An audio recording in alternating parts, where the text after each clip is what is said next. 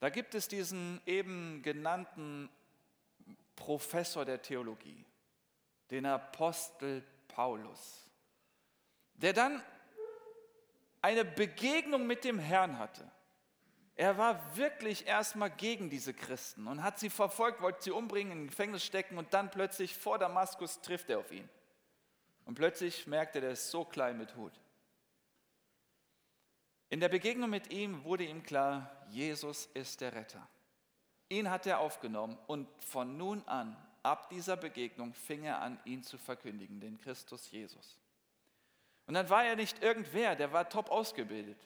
Und dann hatte man dann immer die Erwartung, hey, wenn jetzt der Professor Paulus kommt oder wenn der uns mal einen Brief schreibt, dann schickt er uns bestimmt die besten, neuesten Tipps und Tricks der Lebensbewältigung. Vielleicht kommt der heute mit so einer Erklärung, wie, wie man die Ernährung umstellen soll. Oder er kommt dann mit anderen Tipps und Tricks, wo man dann durch irgendwelche Meditationsübungen endlich zu irgendeinem Gefühl der Spiritualität und Religiosität kommt. Oder er kommt dann daher und wird Sportübungen bei uns mitgeben, sodass wir dann ab jetzt, ab diesem Vortrag von Paulus, ab seinem Brief, dann unser, unser Anfang endlich Sport zu machen und dann kommen wir zu einer neuen Fülle, zu einer neuen Lebensqualität.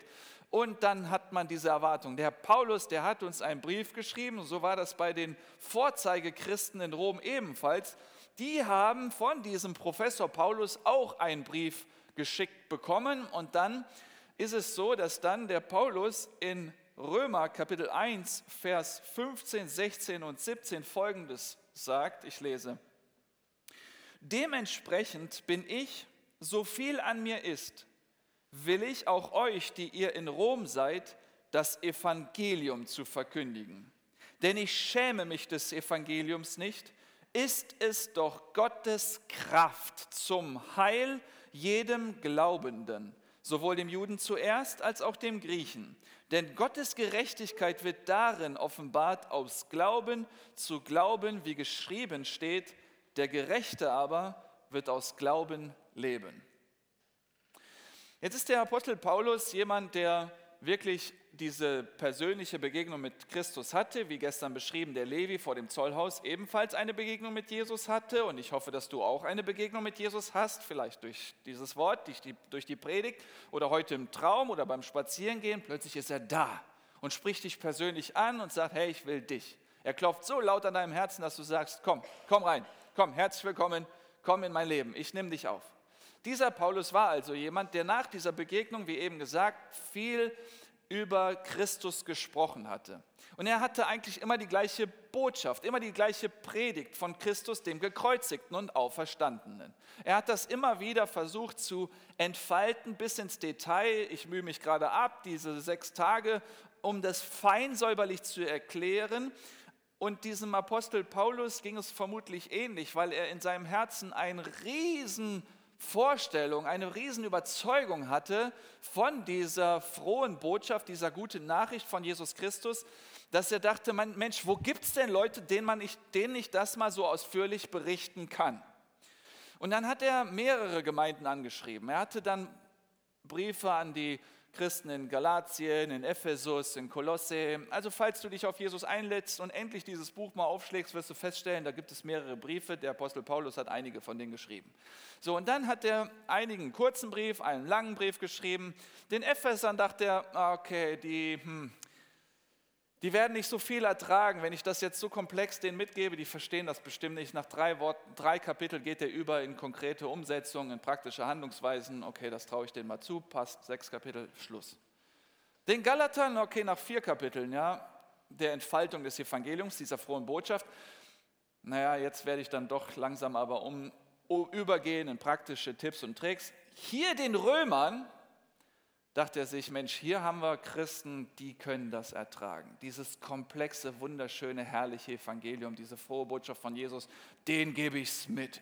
Elf Kapitel lang formuliert er es ausführlich. Er hat es nicht selbst handschriftlich geschrieben, sondern Tertius, ein Mitarbeiter, hat für ihn geschrieben, er diktiert und er diktiert ihm, diktiert ihm diesen Brief und Tertius denkt sich, hey Paulus, das versteht kein Mensch, das ist so kompliziert, das, ist, das, das versteht, der Paulus denkt sich, nein, nein, nein, schreib weiter, schreib weiter, die Römer, die sind in der ganzen Welt bekannt. Er sagt, dass euer Glaube verkündet wird in der ganzen Welt. Das sind Christen, die können das verstehen. Und ich wünsche dir auch ebenfalls so einen Hunger, einen Heißhunger, um noch mehr zu verstehen von diesem Jesus, dass du dann wünschst, Jesus, bring mir noch mehr bei. Wenn wir dann auseinandergehen nach dieser Woche, ich dann irgendwann wieder nach Euskirchen fahre, dass jeder von uns, jeder weiter gräbt und forscht und sucht und die Bibel liest und liest und liest, auch wenn manches nicht verständlich ist, in Gottesdienst kommt, sich die Predigten genau anhört, um zu verstehen, wer ist dieser Jesus, den ich da in mein Herz parke, den ich da in mein Herz einlade. Wer ist das? Und der Paulus, der weiß jetzt, okay, hier ist eine Gemeinde, den kann ich viel zumuten. Ihr, ihr kennt das doch. Wenn jemand hm, äh, einen Urlaub gemacht hat, irgendeine Reiseführung mitgemacht hat, also jetzt nicht nur am Strand äh, liegen und dann Sonne anschauen und einen Pool springen, sondern so ein, eine Reise, wo man mit einem Tourguide durchgeführt wird durch ein Land, historische Sehenswürdigkeiten dann aufnimmt und dann bist du dabei, alle, alles zu fotografieren, jeden Stein einzeln und dann hast du am Ende dieser dieses Urlaubes dann deine Festplatte voll mit, mit, mit Bildern und du fragst dich, naja, wem kann ich jetzt diese Masse zumuten? Wer wird mir überhaupt zuhören? Du hast auf deinem Herzen so viel äh, Begeisterung und du willst diese teilen und du fragst dich aber, wer, wer nimmt sich überhaupt die Zeit? Und dann bist du so mit deiner Leidenschaft irgendwie alleine ja, und denkst dir, okay, vielleicht könnte ich mal so zwei, drei Bilder posten in der Story teilen. Und dann gibt es vielleicht zwei, drei Likes und das war's.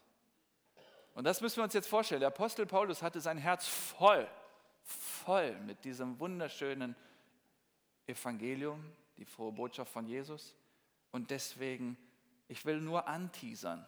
Ich will heute mit dieser Predigt nur deutlich machen, das, was wir hier erleben die letzten Tage, ist nur der Beginn einer Reise, Christus zu entdecken. Und ich bin jetzt unterwegs im Glauben, habe die Bibel achtmal durch und bin bei, an der neunten Runde dran und lese und entdecke mehr und mehr. Falls du denkst, hey, ich habe mich auf Jesus eingelassen, aber ich verstehe die Hälfte nicht, dann geht es dir so wie, wie, wie mir. Wir sind alle unterwegs und versuchen dann neu, mehr und mehr zu begreifen, wer dieser Jesus ist. Aber wichtig ist, dass du heute diese Veranstaltung verlässt mit dem Wissen, Jesus lebt in dir. Und dann führt er dich und leitet dich. Und dieser Apostel Paulus, er bringt es hier auf den Punkt, er sagt, ich bin so willig gewesen, mit anderen Worten, ich war so heiß drauf, ich war so voller Begeisterung, euch, die ihr in Rom seid, das Evangelium zu verkündigen. Warum wollte er das unbedingt auch Christen verkündigen?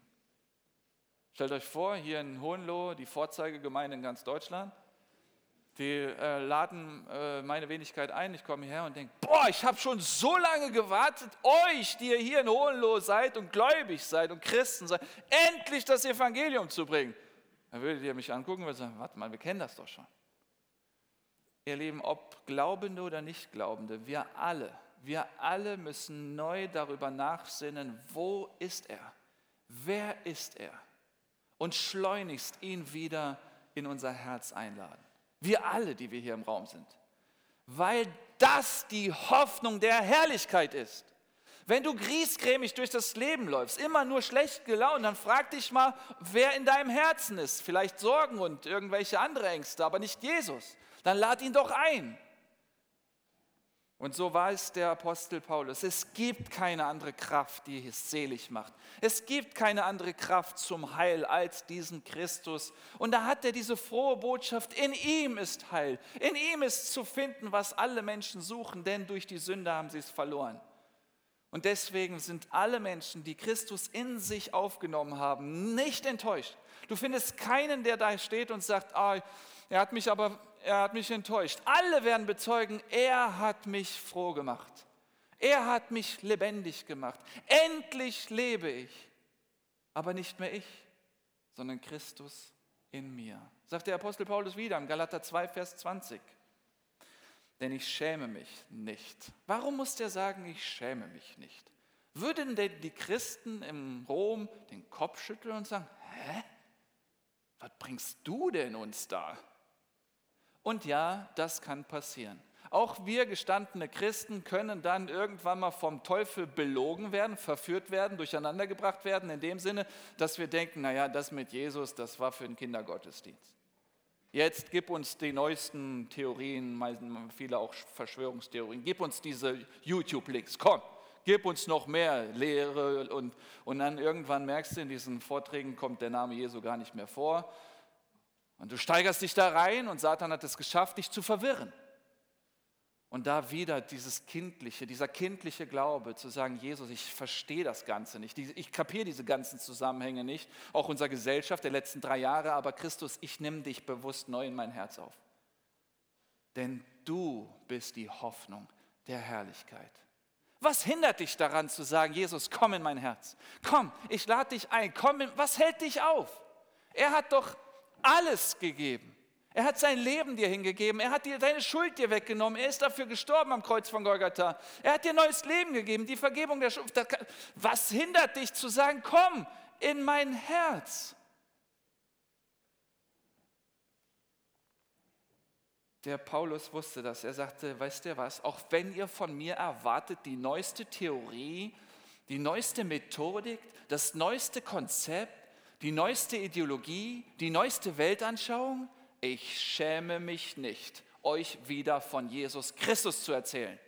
Es gibt nichts anderes. Und dann wirst du auch in 100 Jahren, sofern Gott dir so viele Lebensjahre schenkt, ausrufen können, wie meine Oma, die da mit 96 gestorben ist, Jesus war mir treu. Jesus allein ist mein Herr. Jesus hat mich begleitet durch das ganze Leben. Hat sie mich belogen dort im Sterbebett? Aber warum hatte die so einen, so, eine, so, einen, so einen Glanz im Gesicht? War das vielleicht die Herrlichkeit? Auch im Sterben, auch im Leiden, auch in Not? Falls du hierher gekommen bist mit der Hoffnung, dass ich eine andere Hoffnung bringe als Christus, dann hast du dich geschnitten. Sorry, ich schäme mich nicht, wieder in diese Kerbe zu hauen und zu sagen, Christus ist der Retter, er ist der Messias, er ist der Heiland, er ist der, den du brauchst. Und so weiß das der Paulus und sagt, ist es doch Gottes Kraft. Wir haben gestern darüber gesprochen, was uns Kraft geben kann und viele dieser Dinge, die wir genießen in diesem Leben, sind bald kraftlos. Ja, da betrinkst du dich dann an einem Wochenende und das fühlt sich so kraftvoll an. Du hast endlich keine Hemmungen und bist fröhlich und lustig und das fühlt sich so voller Leben an. Und dann kommt der Montag danach. Und wir haben festgestellt, dass nichts, nichts in dieser Welt diese Kraft hat, die eben andauernd ist, die hält, die dich durchträgt, auch durch schwere Zeiten als Jesus Christus selbst. Aber es ist doch Gottes Kraft zum Heil jedem Glaubenden. Da sitzen zwei Jungs auf einem Ast, die sind irgendwie den Baum da hochgeklettert und fragen sich dann, ach Schande, wie kommen wir denn runter? Da habe ich unseren Jungs immer gesagt, hey, hochklettern ist immer leichter als runterklettern. Gut, die zwei Jungs sitzen dann auf dem Baum und dann kommt ein Mann, die Einfahrt na, da, äh, daher gefahren, steigt aus geht zu den Kindern hin, zu den Jungs hin, zu diesem Baum, zu diesem Ast, zu diesem Ast. Er sieht die beiden, er streckt die Hände aus. Einer springt, der andere nicht. Wer springt, ist der Sohn. Was muss passieren, dass du heute die Tochter oder der Sohn Gottes bist? Dass wenn er seine Hände dir ausstreckt, du springst. Wie viele ihn aufnahmen, so heißt es in Gottes Wort, wie viele Jesus Christus aufnahmen, den gab er das Recht, Kind Gottes zu sein. In dem Moment, wo du Jesus im Glauben annimmst und Gott seine Hände dir ausbreitet, wirst du springen, weil du dann durch die Aufnahme des Herrn in dein Herz Kind Gottes geworden bist. In dieser Reihenfolge. Nimm Jesus an und du wirst ein Kind Gottes und du springst. Du wirst in seine Arme springen. Er wird diese ausbreiten, du wirst springen. Aber du wirst nicht springen, wenn er dir ein Fremder ist. Er steht da. Er hat seine Arme ausgebreitet. Er sagt, kommet zu mir alle, die ihr mühselig und beladen seid. Ich will euch erquicken. Kommt zu mir. Warum springst du nicht? Warum springst du nicht? Bist du vielleicht noch nicht Kind Gottes? Denn wenn du ein Kind wärst, wirst du springen. Nimm Christus an. Und er macht dich zum Kind Gottes. Und du wirst springen. Du wirst nicht nur einmal springen, du wirst immer springen. Sobald er da ist, sag, du springst. Dann sage ich zu den Jungs, hey, vorsichtig, ich habe noch die Hände nicht ausgebreitet. Ah, Papa, du wirst uns doch fangen. Dieses kindliche Vertrauen, darum geht es. Und wenn wir dann jetzt, jetzt am Beginn des Römerbriefes waren, wo der Apostel Paulus dann eben beschreibt, woher die Kraft kommt, über diese frohe Botschaft von Jesus Christus, dann wird er das in dem nächsten Kapitel feinsäuberlich auslegen. Und er legt los und erklärt und erklärt und erklärt und erklärt. Und in, in Kapitel 11 ist er dann so weit, dass er es soweit abgeschlossen hat. Da fällt noch das Wort Amen. Und jetzt in Kapitel 12 kommt er zu einer Umsetzung, zu, einem, zu einer Anweisung, was heißt es jetzt konkret? Was muss ich jetzt tun? Und da gibt es dieses Wort im Römer Kapitel 12, Vers 1. Ich ermahne euch nun, Geschwister, durch die Erbarmungen Gottes eure Leiber darzustellen als ein lebendiges, heiliges, Gott wohlgefälliges Opfer, was euer vernünftiger Gottesdienst ist. Also dieser Apostel Paulus, er hat das jetzt alles erklärt. Die Römer haben sich das angehört. Und jetzt kommt er zum, zu einer Anweisung. Er sagt, ich ermahne euch, eure Leiber Gott zur Verfügung zu stellen wie ein Opfer. Und jetzt achtet ganz genau darauf, was er meint. Er sagt nicht, gib dein Leben. Er sagt nicht, gib dein Herz. Er sagt, gib dein Leib. Gib dein Körper. Bei mir sind es die 1,92, 93 Kilo. Das sind nicht mehr die ganz dunklen Haare, das ist, das ist hier, das hier, das hier meint er, den Körper. Gib dein Körper. Warum? Ganz wichtig, er sagt, gib dein Körper als ein lebendiges Opfer, also heißt nicht, ich rede nicht von Selbstmord, sondern ein lebendiges Opfer, das bedeutet, ich gebe es dir hin und stell dir vor, vor deinem inneren Auge, da ist ein Altar und du legst dich bereitwillig dahin und sagst, hier, du kannst machen, was du willst. Mit dem Körper. Ich muss offen reden, ich führe dich praktisch zu deiner eigenen Beerdigung gerade. Stell dir mal vor, da ist am Friedhof ein ausgegrabenes Loch. Und du hast jetzt im Glauben diesen Schritt. Du gehst dahin und sagst, okay, ich lege mich dahin, da steht dann dein Name, das Datum von heute und ich sterbe mein altes Leben. Ich bin mir dessen bewusst, was ich gerade jetzt spreche, denn gib dein Leib hin ist nichts anderes, als zu sagen, Herr, tatsächlich, ab jetzt gebe ich mich dir ganz hin. Paulus würde sagen, täglich sterbe ich. Oder Jesus würde sagen, wer nicht sein Kreuz aufnimmt, täglich, der ist nicht wert, mein Jünger zu sein. Er redet von diesem Tod. Also gehe ich praktisch im Gebet so weit, dass ich sage, Jesus, ich gebe dir meinen Leib. Und was passiert da? Was passiert in dem Moment der Hingabe? Dann vertrauen wir auf die Auferstehung unseres Herrn Jesu Christi von den Toten. Wir geben unsere Leiber so hin, wie diese Handschuhe sich einer Hand zur Verfügung stellen. Wir wissen alle, dass so ein Handschuh ohne eine Hand im Handschuh kraftlos ist. Wenn ich den fallen lasse, fällt er einfach hin.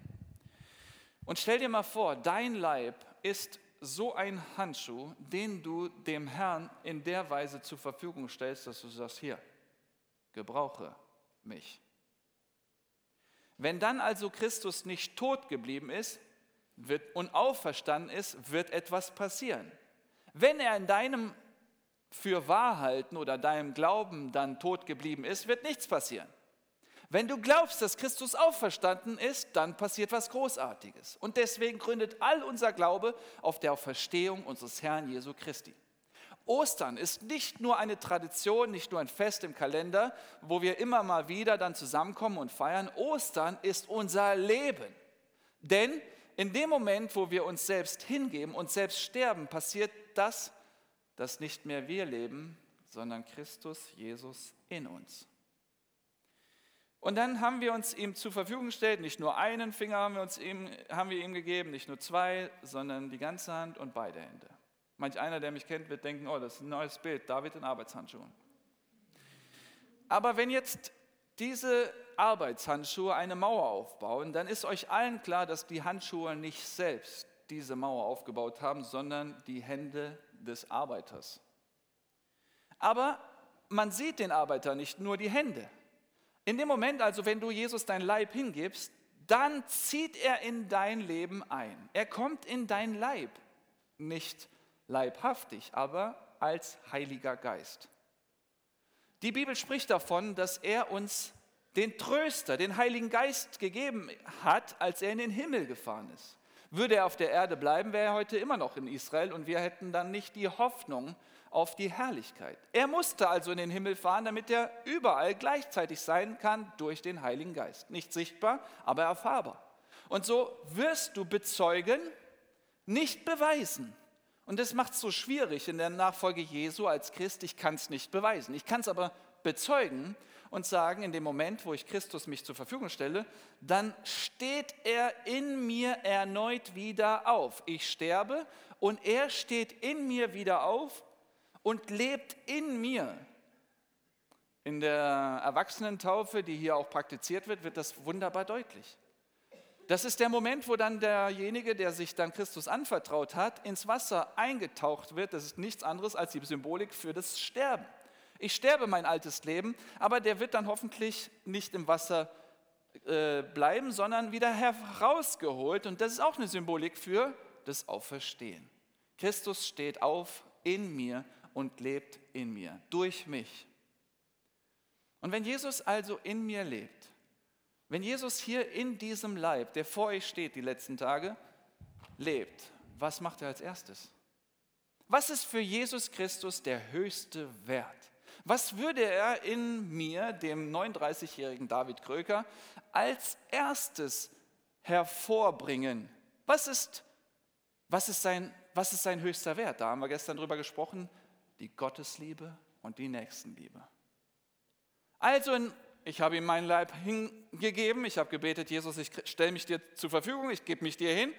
Und Christus lebt in mir. Und dann kommt eine Liebe in mir auf zum Vater im Himmel, zu dem allmächtigen Gott. Und siehe da, das höchste Gebot kann erfüllt werden, aber nicht durch mich, sondern Christus in mir. Er liebt zuerst den Vater und dann den Nächsten. Wer ist in meinem Leben den Nächsten? Ich habe mich schon mehrfach vorgestellt die allererste nächste Person? Meine Frau. Wenn also Christus Jesus in mir lebt und im Epheserbrief Kapitel 5 die Liebe zwischen Christus und Gemeinde verglichen wird mit der Liebe zwischen Ehemann und Ehefrau, dann wird er, weil er seinem Wort treu ist, in mir zuallererst Liebessignale durch diesen Leib senden zu meinem Ehepartner, in diesem Fall Moni, meine Frau. Falls du dachtest, boah, ey, ich muss dann Eheabende jetzt einplanen, ich muss irgendwie Blumen schenken, brauchst du nicht. Jesus ist die Hoffnung für deine e-, Ehe. Jesus ist die Hoffnung für die Liebe in eurer Ehe. Und vielleicht hast du keine Hoffnung mehr für diese Beziehung, für eure Ehe. Die ist sowas von kaputt gegangen. Die einzige Hoffnung, die du hast, ist Jesus wieder. Nimm ihn an in dein Herz, sag Jesus, komm in mir. Ich habe alles versucht, ich habe alles, ich habe mich so bemüht, aber ich schaffe es nicht, komm in mein Herz, komm in mein Leib, besser gesagt. Und siehe da, um seines Namens willen, weil es um seine Ehre geht und nicht um deine Ehre, wird er deine Ehe wieder reparieren. Und siehe da, der erste Nutznießer deiner Bekehrung, deiner Hingabe ist, wenn du einen Ehepartner hast, dein Ehepartner. Wenn nicht, ist das der allernächste Nächste. Der, der am meisten mit dir zu tun hat. Ist es ein Arbeitskollege? Ist es ein Nachbar? Ist es ein Freund? Ist es ein Bekannter? In der WG? Weiß nicht. In meinem Leben ist es meine Frau. Wer ist dann der Nächste? Also der Übernächste? Also liebe Gott und den Nächsten und jetzt den Übernächsten. Wer ist das? Die Kinder. Die Kinder. Das heißt, man macht sich den Kopf kaputt und fragt sich, wie kann ich ein guter Vater sein? Du fragst dich, wie kann ich eine gute Mutter sein? Und dieses ewige sich schlecht fühlen, ich will ein guter Papa sein, ich will eine gute Mama sein. Hör auf, dir Sorgen zu machen, nimm endlich Jesus auf in dein Leben. Und siehe da, er verwandelt dich, er verändert dich, er transformiert dich, sodass du schon bald ein besserer Papa oder Mama bist. Nicht, weil du etwas verändert hast in deiner Lebensweise, sondern weil du Christus eingeladen hast. Christus in mir ist der bessere Ehemann, als ich es jemals sein kann. Christus in mir ist der bessere Papa meiner Kinder, als ich es jemals sein kann. Und deswegen das Beste, was ich meiner Frau und den Kindern antun kann, ist, zum Grab zu gehen, mich selbst zu sterben und zu bekennen, Herr Jesus, ich habe es schon so oft vermasselt, ich wollte immer so ein guter Papa sein, aber es ist nicht geworden und jetzt höre ich auf, die Hoffnung auf mich zu setzen, sondern auf dich. Das ist das Thema unserer Reihe. Gibt es Hoffnung? Ja, Christus in euch, die Hoffnung der Herrlichkeit. Wer ist dann der Nächste? Also der Überübernächste das sind eben die Menschen, mit denen ich am meisten zu tun habe. Und wenn ich bisher aber egoistisch gelebt habe und nur noch nur mich um die Menschen gekümmert habe, die mir was zurückgeben, denn das ist die Art und Weise, wie Menschen häufig leben. Eine Hand wäscht die andere. Ich habe vielen die Hand gewaschen, die waschen dann meine zurück und mit denen halte ich mich auf. In dem Moment, wenn ich mein Leben Jesus anvertraue, schenkt er mir endlich den Blick für Bedürftige, für Mitmenschen in der Nachbarschaft, die ich bisher auch nicht ausstehen konnte. Jeder von uns hat in der Nachbarschaft so einen Miesepeter. Sorry an die Peters hier heute. Wir alle haben da Menschen in unserem Umfeld, auf der Arbeit, irgendeinen Kollegen, der ist einfach unerträglich. Und du hast wie oft schon deine Arbeitsstelle gewechselt, weil da wieder ein Miesepeter in deiner Abteilung ist. Da sitzt du wieder im Büro mit irgendeinem so Miesepeter. Und jetzt verlässt du wieder deine Arbeitsstelle in der Hoffnung, dass die nächste besser ist. Falsch. Die frohe Botschaft ist, wie? Nimm Jesus an. Lade ihn ein in dein Herz. Und dieser Jesus wird den Miesepeter lieben, sodass aus dem Miesepeter bald ein liebevoller Peter werden kann. Oh, okay. Und siehe da, wir sind Salz und Licht. Und deswegen können wir hoffen. Jetzt können, deswegen können wir hoffen auf eine Umwandlung und davon ist die Rede in Vers 2, Römer Kapitel 12, Vers 2. Und seid nicht gleichförmig dieser Welt. Also macht es doch nicht wie die Welt, die ständig egoistisch vorgeht, immer an sich selbst denkt, sondern denke nicht, denke an ihn, an Christus, der dein Denken erneuert. Das kommt jetzt. Also seid nicht gleichförmig dieser Welt, Welt, sondern werdet verwandelt und hier ist die Rede von Metamorphose, das ist diese Raupe, die dann irgendwann mal zum Schmetterling wird. Sondern werdet verwandelt und das ist im Passiv äh, formuliert. Das heißt, du brauchst jetzt gar keinen Stress zu haben, irgendwie ein besserer Mensch werden zu können, da haben wir gestern drüber gesprochen, sondern in dem Moment, wo du Christus aufnimmst in deinen Leib, er dich verändern wird. Und nicht nur dein Charakter, sondern auch durch die Erneuerung des Sinnes. Er wird auch deine Birne, dein Kopf, dein Denken verändern, dass ihr prüft, was der Wille Gottes ist, das Gute und Wohlgefällige und Vollkommene. Vielleicht hast du bisher keine Hoffnung gehabt für dein Leben. Du hast gedacht, nee, das wird nichts mehr. Ich werde mich auch nicht so schnell ändern. Ich bin jetzt auch in die Jahre gekommen, da ändert man sich schon nicht mehr. Wird Jesus dich ändern können? Traust es ihm zu? Denn schaut mal, wenn wir Christus in unser Herz aufgenommen haben, dann bleibt er nicht einfach inaktiv in uns. Er ist nämlich auch verstanden. Und wenn er lebt, dann sitzt er nicht einfach rum. Er wird sofort anfangen zu arbeiten in dir und schon bald geht eine Frucht hervor. Aus deinem Leben wird eine Frucht sichtbar. Wie? Galater 6, Galater 5, entschuldigt bitte, Galater 5, da ist die Rede von dieser Frucht des Geistes, letztlich dem Christus in dir, die da ist Liebe, das höchste Gebot. Freude. Wenn wir eben von Herrlichkeit gesprochen haben und du noch nicht so recht das Wort greifen konntest, diese Herrlichkeit, dann ist das hiermit zu beschreiben. Es ist eine Freude, die dann aus deinem Inneren kommt. Du brauchst also nicht nochmal Eis oder nochmal einen Schwimmbadbesuch, um Freude zu haben. Du musst nicht dann auf Weihnachten hoffen, dass endlich durch Geschenke du zur Freude kommst. Die Freude kommt von innen. Dann der Friede, dieser lang ersehnte Friede, damit du besser einschlafen kannst, die Langmut, dass du da nicht immer so gestresst bist, sondern jetzt endlich sowas hast wie Geduld und, und, und Freundlichkeit und Güte und Treue und Sanftmut und Enthaltsamkeit. Manche sagen, ich muss jetzt eine Cola, ich muss jetzt eine rauchen, ich muss jetzt mal so richtig feiern. Und siehe da, die Enthaltsamkeit kommt aus dir raus, dass du sagst, nö, ich muss mich heute noch nicht betrinken ach, ich kann heute mal nur die Hälfte der Pizza essen.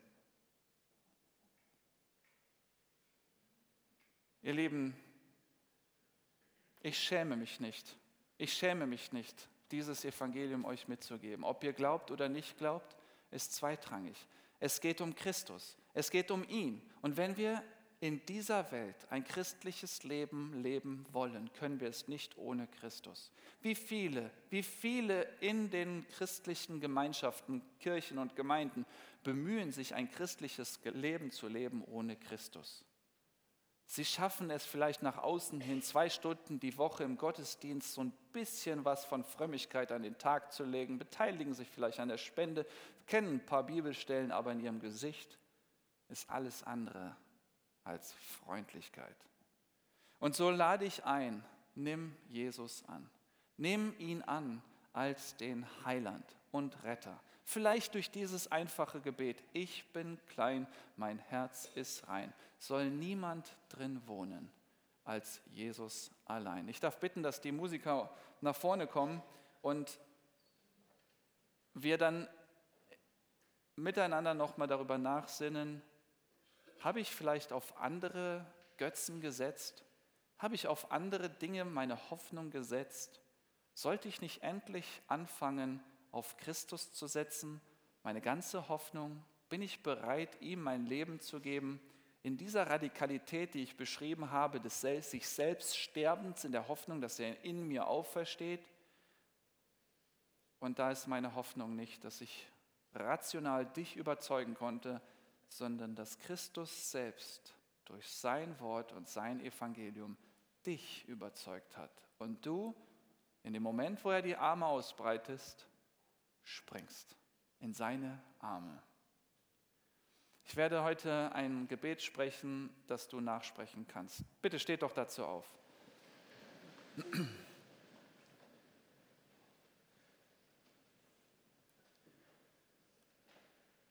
Lieber Vater im Himmel, ich bin auch unsicher, dich Vater zu nennen.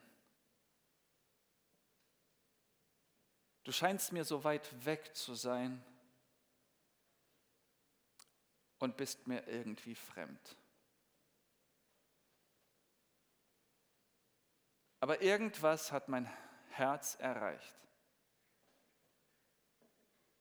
Ich nehme wahr, dass du da zu mir gesprochen hast.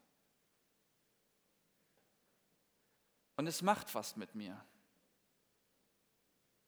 Ich bin müde von meinem alten Leben.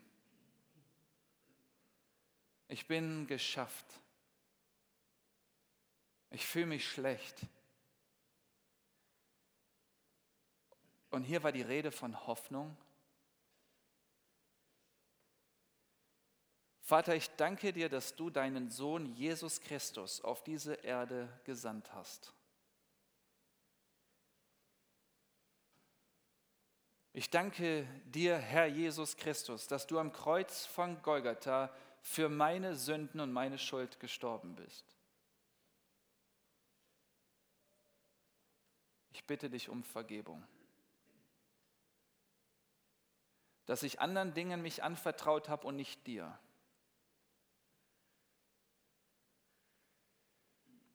Und nun öffne ich mein Herz und lade dich ein. Komm in mein Leben, komm in mein Herz, komm sogar in mein Leib, in meinen Körper. Jesus, ich lade dich von ganzem Herzen ein. Komm zu mir. Und nun glaube ich, dass ich wegen dir, Jesus, endlich ein Kind Gottes bin. Ich vertraue dir, Jesus Christus, meine Herausforderungen an. Du weißt ganz genau, wie die kommende Woche sein wird, der kommende Monat, die kommenden Jahre. Ich vertraue dir. Du wirst mich nicht allein lassen. Du wirst mich nicht im Stich lassen. Ich danke dir von ganzem Herzen.